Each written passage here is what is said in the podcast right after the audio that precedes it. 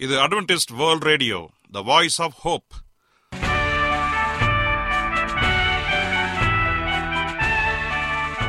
வணக்கம். அன்பான வானொலி நேயர்களே உங்கள் அனைவரையும் கர்த்தராகிய ஆண்டவர் இயேசுவின் நாமத்திலே வாழ்த்தி எங்களது இன்றைய ஒளிபரப்பை கேட்க உங்களை அன்போடு வரவேற்கிறோம். பரலோக வாழ்க்கைக்கு வழிகாட்டக்கூடிய எங்களது ஒளிபரப்பில் இன்று இடம்பெற இருக்கும் நிகழ்ச்சிகள் உடல் ஆரோக்கியத்தை குறித்த செய்திகள் ஆன்மீக சிந்தனைக்கான தேவ செய்திகள் மற்றும் காதுக்கு இனிய கீதங்கள். இன்றைய உலகில் வியாதிகளின் எண்ணிக்கையை கணக்கிட முடியாது. ஒவ்வொரு நாளிலும் பேர் தெரியாத பல பல வியாதிகளால் மனிதர்கள் இறந்து வருவதை காண்கிறோம். இந்த சூழ்நிலையில் நீங்கள் ஆரோக்கியமாக இருக்க வேண்டுமென நாங்கள் விரும்புகிறோம். உடல் நலத்தை குறித்த செய்தியை இப்போது கேட்போம். அதற்கு முன்பதாக ஓர் இனிய பாடலை கேட்டு மகிழ்வோம்.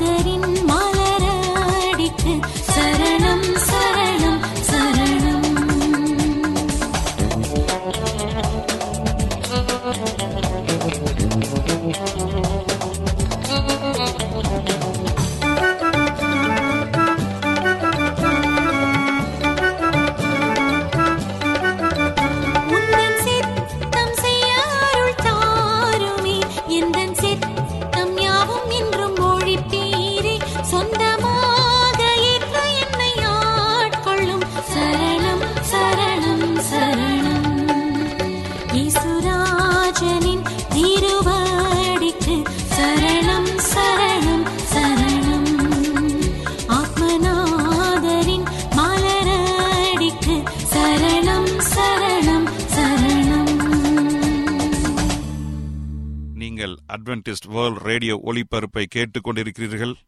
எங்களுடைய முகவரி அட்வென்டிஸ்ட் வேர்ல்ட் ரேடியோ தபால் பெட்டி எண் ஒன்று நான்கு நான்கு ஆறு Salisbury Park market yard post Pune நான்கு ஒன்று ஒன்று பூஜ்ஜியம் மூன்று ஏழு மகாராஷ்டிரா இந்தியா. எங்களுடைய இமெயில் முகவரி AWR Tamil at Gmail dot com இப்பொழுதும் நாம் தேவ வசனத்தை தியானிக்கும் வேலைக்குள்ளாக வந்திருக்கிறோம். இன்றைய தேவ செய்தியை சகோதரர் ஜே எஸ் செல்வன் அவர்கள் வழங்க இருக்கிறார் திருமணமும் குடும்பமும். கிறிஸ்துவுக்குள் அன்பான தேவ பிள்ளைகளே உங்கள் அனைவரையும் இந்த அட்வென்டிஸ்ட் உலக வானொலி நிகழ்ச்சியின் வாயிலாக சந்திப்பதிலே மிக்க மகிழ்ச்சி அடைகிறேன். உங்கள் அனைவரையும் ஆண்டவர் இயேசுவின் நாமத்தில் வாழ்த்துகிறேன். நேயர்களே எங்களது அனுதின நிகழ்ச்சிகளை எங்களுடைய இணையதள பக்கத்திலும் கேட்டு மகிழலாம். எங்களுடைய இணையதள முகவரி W W W dot A WR dot ORG அதில் தமிழ் மொழியை தேர்வு செய்து பழைய ஒளிபரப்பையும் கேட்கலாம். அதே போல உங்களிடத்தில் ஸ்மார்ட் போன் இருந்தால் எங்களுடைய வாய்ஸ் ஆப் ஹோப் மற்றும் ஏடபிள்யூஆர் த்ரீ சிக்ஸ்டி என்ற மொபைல் ஆப்புகளை பயன்படுத்தி எங்களுடைய அனைத்து நிகழ்ச்சிகளையும் கேட்டு மகிழலாம். அதே போல உங்களிடத்தில் வேறு ஏதாவது சந்தேகங்கள் கருத்துகள் அல்லது இந்த நிகழ்ச்சியை குறித்த விமர்சனங்கள் இருந்தாலும் நாங்கள் வரவேற்கிறோம். உங்கள் சாட்சிகளை எங்களோடு பகிர்ந்து கொள்ளுங்கள். கருத்தர் உங்கள் அனைவரையும் ஆசீர்வதிப்பாராக. இப்பொழுது நாம் தேவ செய்திக்குள்ளாக கடந்து செல்வோம். ஜெப சிந்தையோடு நாம் செல்வோமா? கிருபையுள்ள நல்ல ஆண்டவரே இந்த நல்ல வேலைக்காக நன்றி செலுத்துகிறோம். இந்த நாளிலே உம்முடைய வார்த்தைகளை குறித்து தியானிக்க போகிறோம். உம்முடைய ஆவினுடைய கிருபைகளை வழிநடத்தி நல்ல சத்தியத்தை அறிந்து கொள்ள வழிநடத்தும்படியாய் இயேசுவின் நாமத்தில் கேட்கிறோம் நல்ல பிதாவே. ஆமேன். இன்றைய தியானத்திற்காக நாம் எடுத்துக்கொண்ட ஒரு தலைப்பு திருமணமும் குடும்பமும். இன்றைக்கு திருமணத்தை குறித்து படிப்போம் என்று சொன்னால் ஆதியாக மத்தியில நாம் படிக்கின்றோம். ஆதி திருமணம் அங்கே நடந்தது. ஆண்டவர் இந்த உலகத்தில மனிதன் தனிமையா இருப்பது நல்லதல்ல என்று ஆதாமுக்கு ஏவாலை உண்டாக்கினார். மனிதனை படைத்த ஆண்டவர் மனிதனுக்கு துணையாக ஏற்ற துணையாக அவனுக்கு ஒரு மனுஷியை உண்டாக்கினார். இந்த ஆதி திருமணம் தேவனால் உண்டு பண்ணப்பட்டது. ஆதியாகம் இரண்டாம் அதிகாரம் பதினெட்டாவது வசனம் நமக்கு தெளிவாக சொல்லுகிறது. ஒரு ஆணுக்கும் ஒரு பெண்ணுக்கும் இடையே ஏற்படுகிற ஒரு திருமண உறவு வாழ்நாள் முழுவதும் இருக்க வேண்டிய ஒரு உறவாக இருக்கிறது. ஆம் எனக்கு அன்பான தேவனுடைய பிள்ளைகளே இதுதான் தேவனுடைய திட்டமாக இருக்கிறது. வேதத்திலே வாசிப்போம் என்று சொன்னால் ஆண்டவர் ஆசீர்வதித்த காரியங்களில திருமணமும் இந்த உலகத்தை படைத்து ஆண்டவர் இந்த ஓய்வு நாளையும் ஆசீர்வதித்தார். இந்த இரண்டு காரியத்தை ஆண்டவர் பரிசுத்தப்படுத்தினார். ஏனென்று சொன்னார் அவர்களை ஆசீர்வதித்து பழுகி பெருகுங்கள் என்று சொல்லி மனிதர்களை பார்த்து சொன்னார். அதே போல ஆண்டவர் ஓய்வு நாளை ஆசீர்வதித்தார் என்று சொல்லியும் வேத்திலே வாசிக்கின்றோம். ஆகவே பரிசுத்தமான காரியங்கள் திருமணமும் ஓய்வு நாளும் தான் என்பது நம்மால் தெளிவாக புரிந்து கொள்ள முடிகிறது. ஆகவே திருமணம் என்பது ஆதியில் ஆண்டவரால் ஸ்தாபிக்கப்பட்ட ஒரு காரியமாக இருக்கிறது. ஆகவே இது மிகப்பெரிய கனம் உள்ளது. ஆண்டவருக்கு மிகவும் ஒரு புகழை கொடுக்கக்கூடியதாக இருக்கிறது. எபிரியர் பதிமூன்றாம் அதிகாரம் நான்காம் வசனம் சொல்லுகிறது. எபிரியர் பதிமூன்று வசனம் நான்கு விவாகம் யாவருக்குள்ளும் கனமுள்ளதாக இருக்கிறது. அதே போல ஒன்று திமுத்திய மூன்றாம் அதிகாரம் இரண்டாம் வசனம் சொல்கிறது கண்காணியாளவர்கள் தேவனுடைய சபையின் தலைவர்கள் எதை குறிக்கிறது? திருமணம் செய்திருக்க வேண்டும். யாரெல்லாம் மக்களை கண்காணிக்கிறார்களோ முதலாவது அவர்கள் திருமணத்தை செய்திருக்க வேண்டும். ஏனென்று சொன்னால் திருமணம் அவ்வளவு அவசியமாக இருக்கிறது. அதனுடைய அவசியத்தை குறித்து மிகவும் நாம் தெளிவாக பார்க்க போகிறோம். திருமணம் ஆனப்பட்ட அந்த ஒரு மனிதனும் மனுஷியும் ஒரே மாம்சமாக அவர்கள் இருக்கிறார்கள்.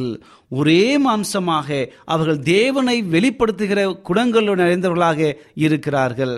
எப்படி ஆண்டவர் பிதா குமாரன் பரிசுத்த ஆவி மூவரும் ஒன்றாக இருக்கிறார்களோ அதே போல மனிதனும் மனுஷியும் ஒன்றாக ஒரே மாம்சமாக இருக்கிறார்கள் என்பதை இங்கே குறிக்கிறது. ஆகவே என் அன்பு சகோதரே சகோதரியே நம்முடைய வாழ்க்கையில திருமணம் நடைபெறும் பொழுது மிக முக்கியமாக அவர்கள் பெற்றோர்களை பிரிந்து தனிமையாக இருப்பார்கள். ஒரே மாம்சமாக இருப்பார்கள். ஒரே சிந்தவுடையவர்களாக இருப்பார்கள். ஒன்றாக நடந்து செல்வார்கள். தன்னுடைய உள்ளத்திலும் தன்னுடைய நடையிலும் ஒருமணப்பட்டிருப்பார்கள் என்பதை மிக தெளிவாக குறிக்கிறது. இதுதான் தேவன் அருளிய இந்த திருமணத்தினுடைய மிகப்பெரிய ஒரு சாராம்சமாக இருக்கிறது. ஆகவே தேவனுடைய அன்பை பிரதிபலிக்கிற ஒரு குடும்பமாக காணப்பட வேண்டும். இன்றைக்கு அநேக குடும்பங்களில இன்றைக்கு பிரச்சனை அநேக குடும்பங்களில் பிரிவுகள் அநேக குடும்பங்களில் அநேக விரக்தி எதனால் காணப்படுகிறது? ஏனென்று சொன்னால் தேவன் சொன்ன ஒவ்வொரு சட்டத்திட்டங்களுக்கும் கீழ்ப்படியாமல் மனம் போன போக்கிலை போகும் பொழுதுதான் தேவனுக்கு கீழ்ப்படிய மறுக்கும் பொழுது அங்கு பிரிவினை உண்டாக்குகிறது. ஏனென்றால் சாத்தான் எவர்களை விழுங்கலாமோ என்று சொல்லி கர்ஜிக்கிற சிங்கத்தைப் போல சுற்றி வகை தேறி அலைந்து கொண்டிருக்கிறான் ஆகவே சாத்தான் எடுக்கிற மிகப்பெரிய ஒரு ஆயுதம் என்று சொன்னால் திருமணத்தை அவன் சீர்குலைப்பவனாக இருக்கின்றான். ஏனென்றால் அது பரிசுத்தமான ஒரு காரியம். இந்த பரிசுத்தத்தை பரிசுத்த குலைச்சலாக்கும்படியாக அவன் சுற்றி திரிந்து கொண்டிருக்கிறான். அநேக குடும்பங்களிலே போராட்டங்கள் அநேக குடும்பங்களிலே பேரழிவுகள் எத்தனையோ காரியங்கள் வந்தோம். அதிலிருந்து மீள முடியாத நிலைக்கு கடந்து போய் அவர்கள் விபச்சாரத்திற்குள்ளும் இன்னும் அநேகர் பொய்களை சொல்லிக்கொண்டோம். ஒரு தவறான வாழ்க்கையை வாழ்ந்து கொண்டோம் அலைந்து கொண்டிருக்கிறார்கள். ஆனால் வே ஆண்டுடைய வசனம் நமக்கு தெளிவாக சொல்லுகிறது ஒருவனுக்கு ஒருத்தி என்பதுதான் தேவன் நியமித்த ஒரு காரியம். ஒருவன் ஒருத்தி ஒரு திருமணம் என்பது ஒரு கணவனுக்கும் ஒரு மனைவிக்கும் இடையில் இருக்கிற ஒரு உடன்படிக்கையாக இருக்கிறது. பழைய ஏற்பாட்டில் பார்ப்போம் என்று சொன்னால் ஆதியகம் இரண்டாம் அதிகாரம் பதினெட்டு சொல்கிறது ஏற்ற துணை. இங்கே பார்க்கும்பொழுது ஒருமையில் கொடுக்கப்பட்டிருக்கிறது ஏற்ற துணை துணைகள் அல்ல. என் அன்பு சகோதரி சகோதரியே ஆண்டவர் ஆதாமுக்கு துணையை மட்டும் ஏற்படுத்தி கொடுத்தார். துணைகளை அல்ல என்பதை நினைவில் கொள்ள வேண்டும். ஆதியம் ரெண்டு பதினெட்டுல ஏற்ற துணையை ஏவாளை அங்கு சிருஷ்டித்தார். அதே போல ஆதியகம் ரெண்டு இருபத்தி நாலு சொல்கிறது தன் மனைவியோடு சேர்ந்திருப்பான் மனைவியோடு ஒருமையில் கொடுக்கப்பட்டிருக்கிறது மனைவிகளோடு அல்ல என்பதை நினைவில் கொள்ள வேண்டும். இன்றைக்கு இந்த ஒரு காரியத்தை தவறாக மக்கள் புரிந்து கொண்டு இன்னைக்கு அநேக மனைவிகளை அநேக புருஷர்களை வைத்து தேவனுடைய நாமத்தை வீணிலை வழங்கி கொண்டிருக்கிறார்கள். ஆகவே புதிய ஏற்பாடு நமக்கு சொல்கிறது மத்திய பத்தொன்பதாம் அதிகாரம் ஐந்தாம் வசனம் புருஷனானவன் தன் மனைவியோடு இசைந்திருப்பான். மனைவியோடு ஒருமை. அதே போல இருவரும் ஒரே மாம்சமாய் இருப்பார்கள். இந்த கணவன் மனைவி என்பது ஒரே மாம்சமாக இருப்பார்கள். அதே போல ஒன்று குழந்தை ஏழு இரண்டு சொல்கிறது தன் சொந்த மனைவியையும் தன் சொந்த புருஷனையும் என்ற ஒருமையில் வருகிறது. அதே போல எபேசியர் ஐந்து முப்பத்தொன்று சொல்கிறது தன் மனுஷன் தன் மனைவியுடன் இசைந்து இருவரும் ஒரே மாம்சமாய் இருப்பார்கள். இன்னைக்கு அநேக ஒரு வசனங்கள் நமக்கு இருக்கிறது. ஆண்டவர் இந்த உலகத்தில கணவன் மனைவி என்ற உறவை மிகவும் நேசிக்கின்றார். ஆகவே நாம் நம்முடைய வாழ்க்கையில ஒரே ஒரு மனைவி ஒரே ஒரு கணவன் இப்படி இந்த ஒரு அம்சங்களை உடையவர்களாக நாம் இருக்க வேண்டும். இப்படி இருப்போம் என்று சொன்னால் உண்மையாக நாம் ஆண்டவருக்கு மிக நேர்த்தியுள்ள பிள்ளைகளாக மாறுவோம். தேவனுடைய ஆசீர்வாதங்களாக கடந்து செல்வோம். இன்னைக்கு கணவன் என்று சொன்னால் அவனுடைய கடமை என்ன என்பதை புரிந்து கொள்ள வேண்டும்.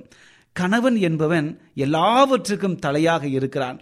புருஷன் மனைவிக்கு தலையாய் இருக்கிறான் ஒன்று குருந்தியர் பதினோராம் அதிகாரம் மூன்று எட்டு ஒன்பது ஆகிய வசனங்களை படிப்போம் என்று சொன்னாலும் அதே போல எபேசியர் ஐந்து இருபத்தி மூன்றை படிப்போம் என்று சொன்னாலும் புருஷனுடைய கடமைகளை சரியாக உணர்ந்து கொள்ள வேண்டும்.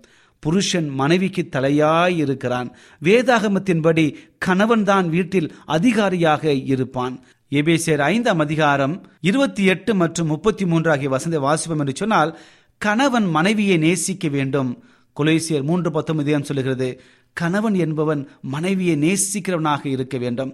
ஆதியாகவும் இரண்டு இருபத்தி நாலு சொல்கிறது ஒரு மனிதன் தன்னுடைய பெற்றோரை விட்டு விலகி அவனுடைய மனைவிக்கு மட்டும் சொந்தமானவனாக இருப்பான் என்று சொல்லி மிக தெளிவாக சொல்கிறது அதே வேளையில பெற்றோர்களை விட்டுவிடக்கூடாது அவர்களை கனம் பண்ண வேண்டும் வேண்டிய உதவிகளை செய்ய வேண்டும் என்பதையும் நாம் மறந்துவிடக்கூடாது அதே போல ஒன்று பேதுரு மூன்றாம் அதிகாரம் ஏழாவசம் சொல்கிறது உங்கள் ஜெபங்களுக்கு தடைவராதபடிக்கு ஒரு மனிதன் தன் மனைவியை கனப்படுத்தி தன் மனைவியை கவனிக்க வேண்டும்.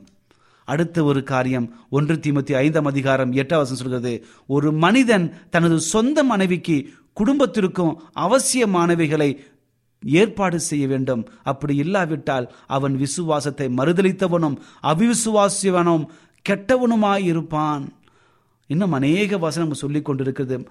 கணவனுடைய கடமையை சரியாக நாம் உணர்ந்து கொள்ள வேண்டும். மனைவி மேல் அன்பு செலுத்த வேண்டும். மனைவியை புரிந்து வைத்திருக்க வேண்டும். பிள்ளைகளை ஆண்டு கொள்ள வேண்டும். பிள்ளைகளை தன்னுடைய வழியில் நடத்த வேண்டும். தேவனுக்கு கீழ்ப்படைந்தவர்களாக மாற்ற வேண்டும். மிகப்பெரிய கடமை கணவனுக்கு இருக்கிறது. அடுத்ததாக மனைவியுடைய கடமையை பார்ப்போம் என்று சொன்னால் மனைவிகள் தங்கள் கணவர்களுக்கு எப்பொழுதும் கீழ்ப்படிய வேண்டும். எபிஎஸ்சியர் ஐந்தாம் அதிகாரம் இருபத்தி ரெண்டு இருபத்தி நான்கு இதுதான் சொல்லுகிறது. கொலேசியர் மூன்றாம் அதிகாரம் பதினெட்டாம் வசனம் இதான் சொல்லுகிறது. மனைவி எப்பொழுதும் கணவனுக்கு கீழ்ப்படிய வேண்டும். கணவன் சொல்லுகிற பேச்சுக்கு மறு பேச்சு பேசாமல் கீழ்ப்படிய வேண்டும். கர்த்தருக்குள் கீழ்ப்படிய வேண்டும். இது ரொம்ப அவசியம்.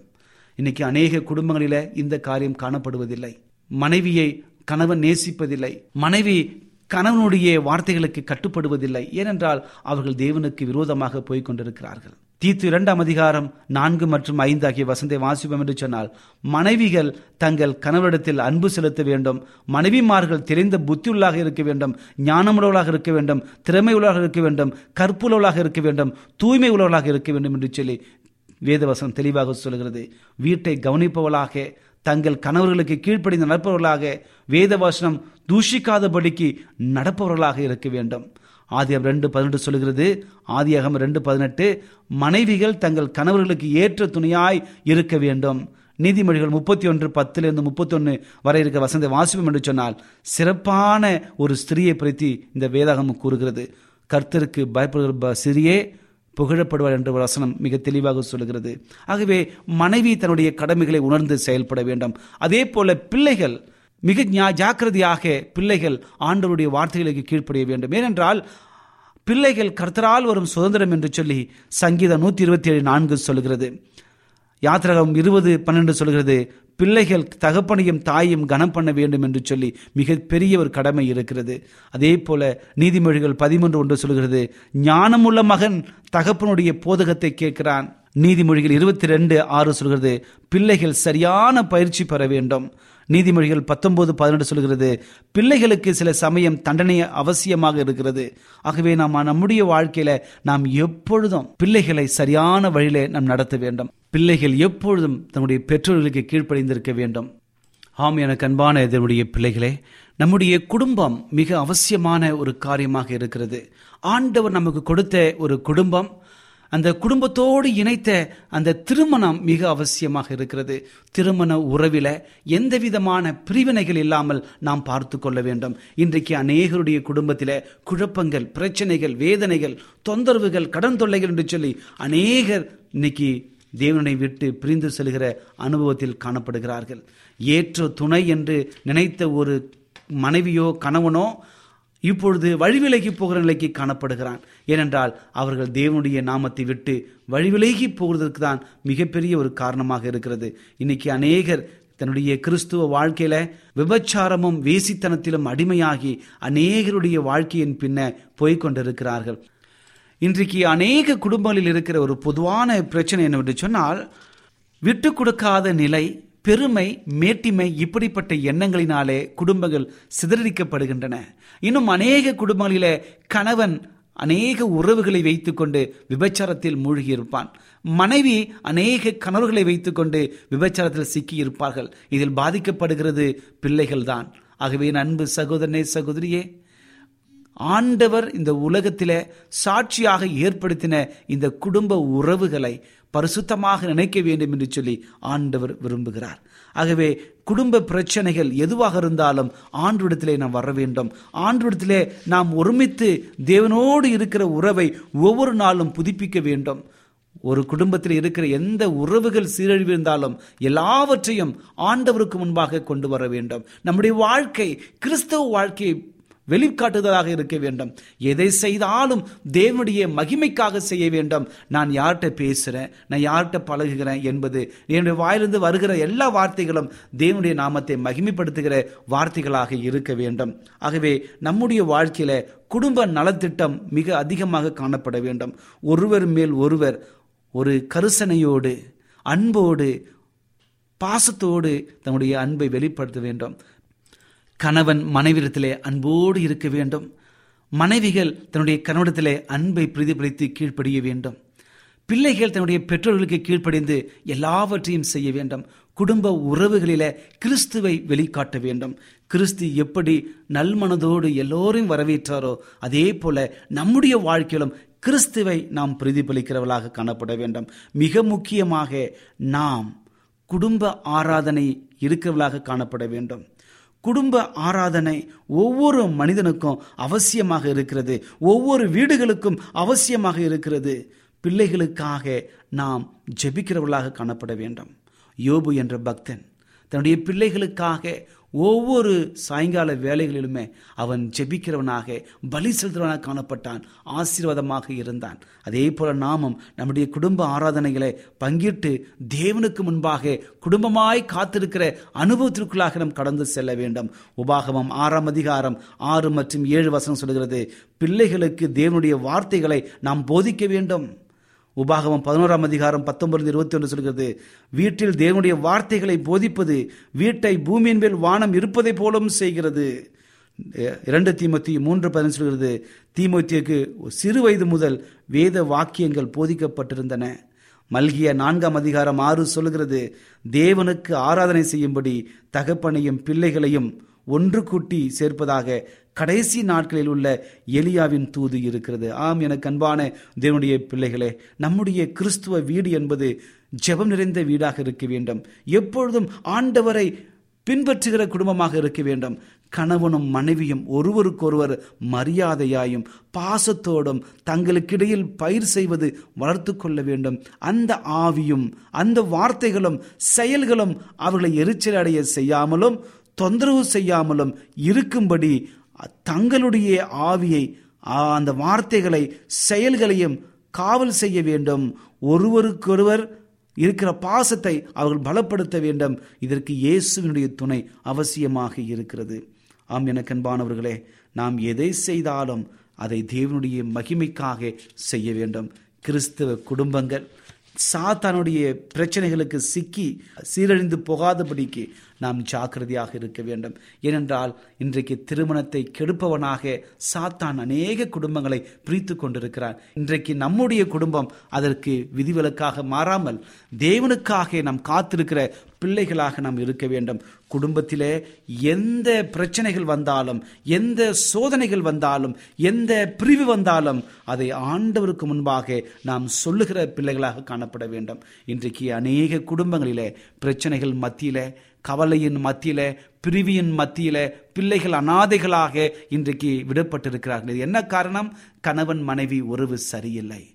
ஆண்டவருக்கும் உங்களுக்கும் இருக்கிற உறவு ஒன்றுமே இல்லாமல் இருக்கிறது. என் அன்பு சகோதரனே சகோதரியே இதே போல உங்களுடைய நிலைமையும் காணப்படுகிறதா? கிறிஸ்துவுக்கும் உங்களுக்கும் இருக்கிற உறவில விரிசல் இருக்கிறதா? கணவன் மனைவி அந்த உறவில விரிசல் காணப்படுகிறதா? நான் எவ்வளவோ சொன்னோம் என்னுடைய கணவன் கேட்கவில்லையே.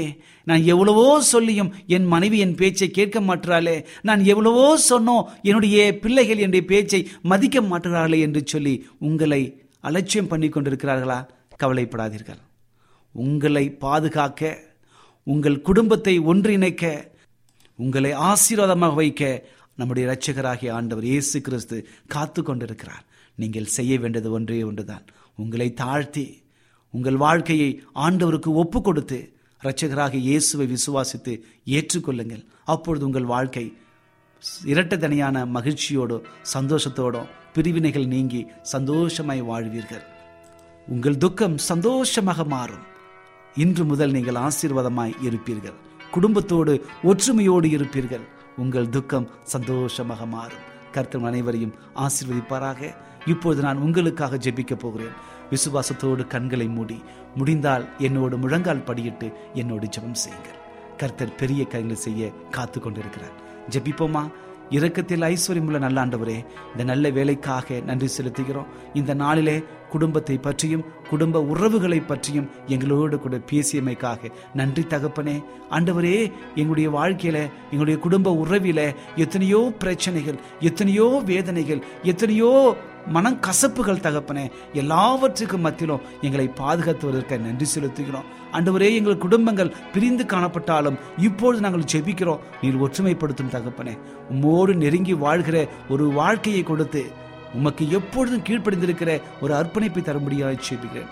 இந்த செய்தியை கேட்டுக்கொண்டிருக்கிற என் அன்பு சகோதரியும் சகோதரியும் ஆசீர்வதிங்க அவருடைய குடும்பத்தில் காணப்படுகிற ஒவ்வொரு வியாகுலங்களையும் கண்ணீர்களையும் போராட்டங்களையும் மாற்றி நல்ல சமாதானத்தை கொடுத்து குடும்பத்தில் ஒற்றுமை கொடுத்து அதை வழிநடத்தும்படியாக கே நாங்கள் கெஞ்சுகிறோம் தகப்பனே. எல்லாவற்றையும் உடைய பாதப்பிள்ளை வைக்கிறோம். இயேசுவின் நாமத்தில் கேட்கிறோம். நல்ல பிதாவே ஆமேன்.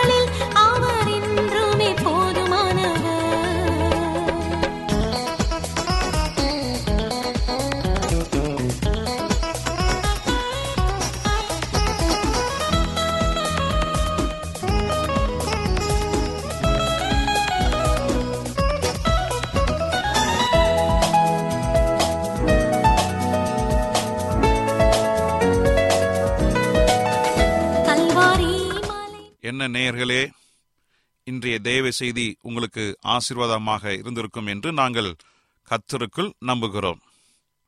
எங்களுடைய இன்றைய ஒளிபரப்பின் மூலமாக நீங்கள் கேட்டு பயனடைந்த நன்மைகளையும் சாட்சிகளையும் எங்களுடைய நிகழ்ச்சியை குறித்த உங்களுடைய கருத்துகளையும் விமர்சனங்களையும் எங்களுக்கு எழுதி அனுப்புமாறு உங்களை அன்புடன் வேண்டிக் கொள்கிறோம்.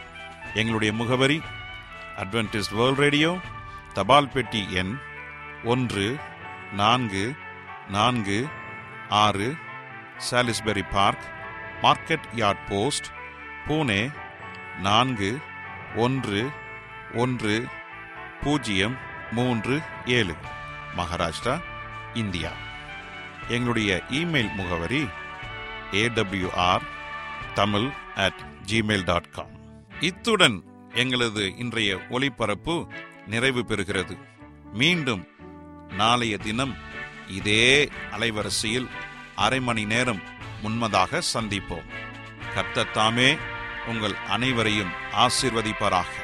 உங்களிடமிருந்து விடை பெறுவது ஆர். விக்டர் செல்வன்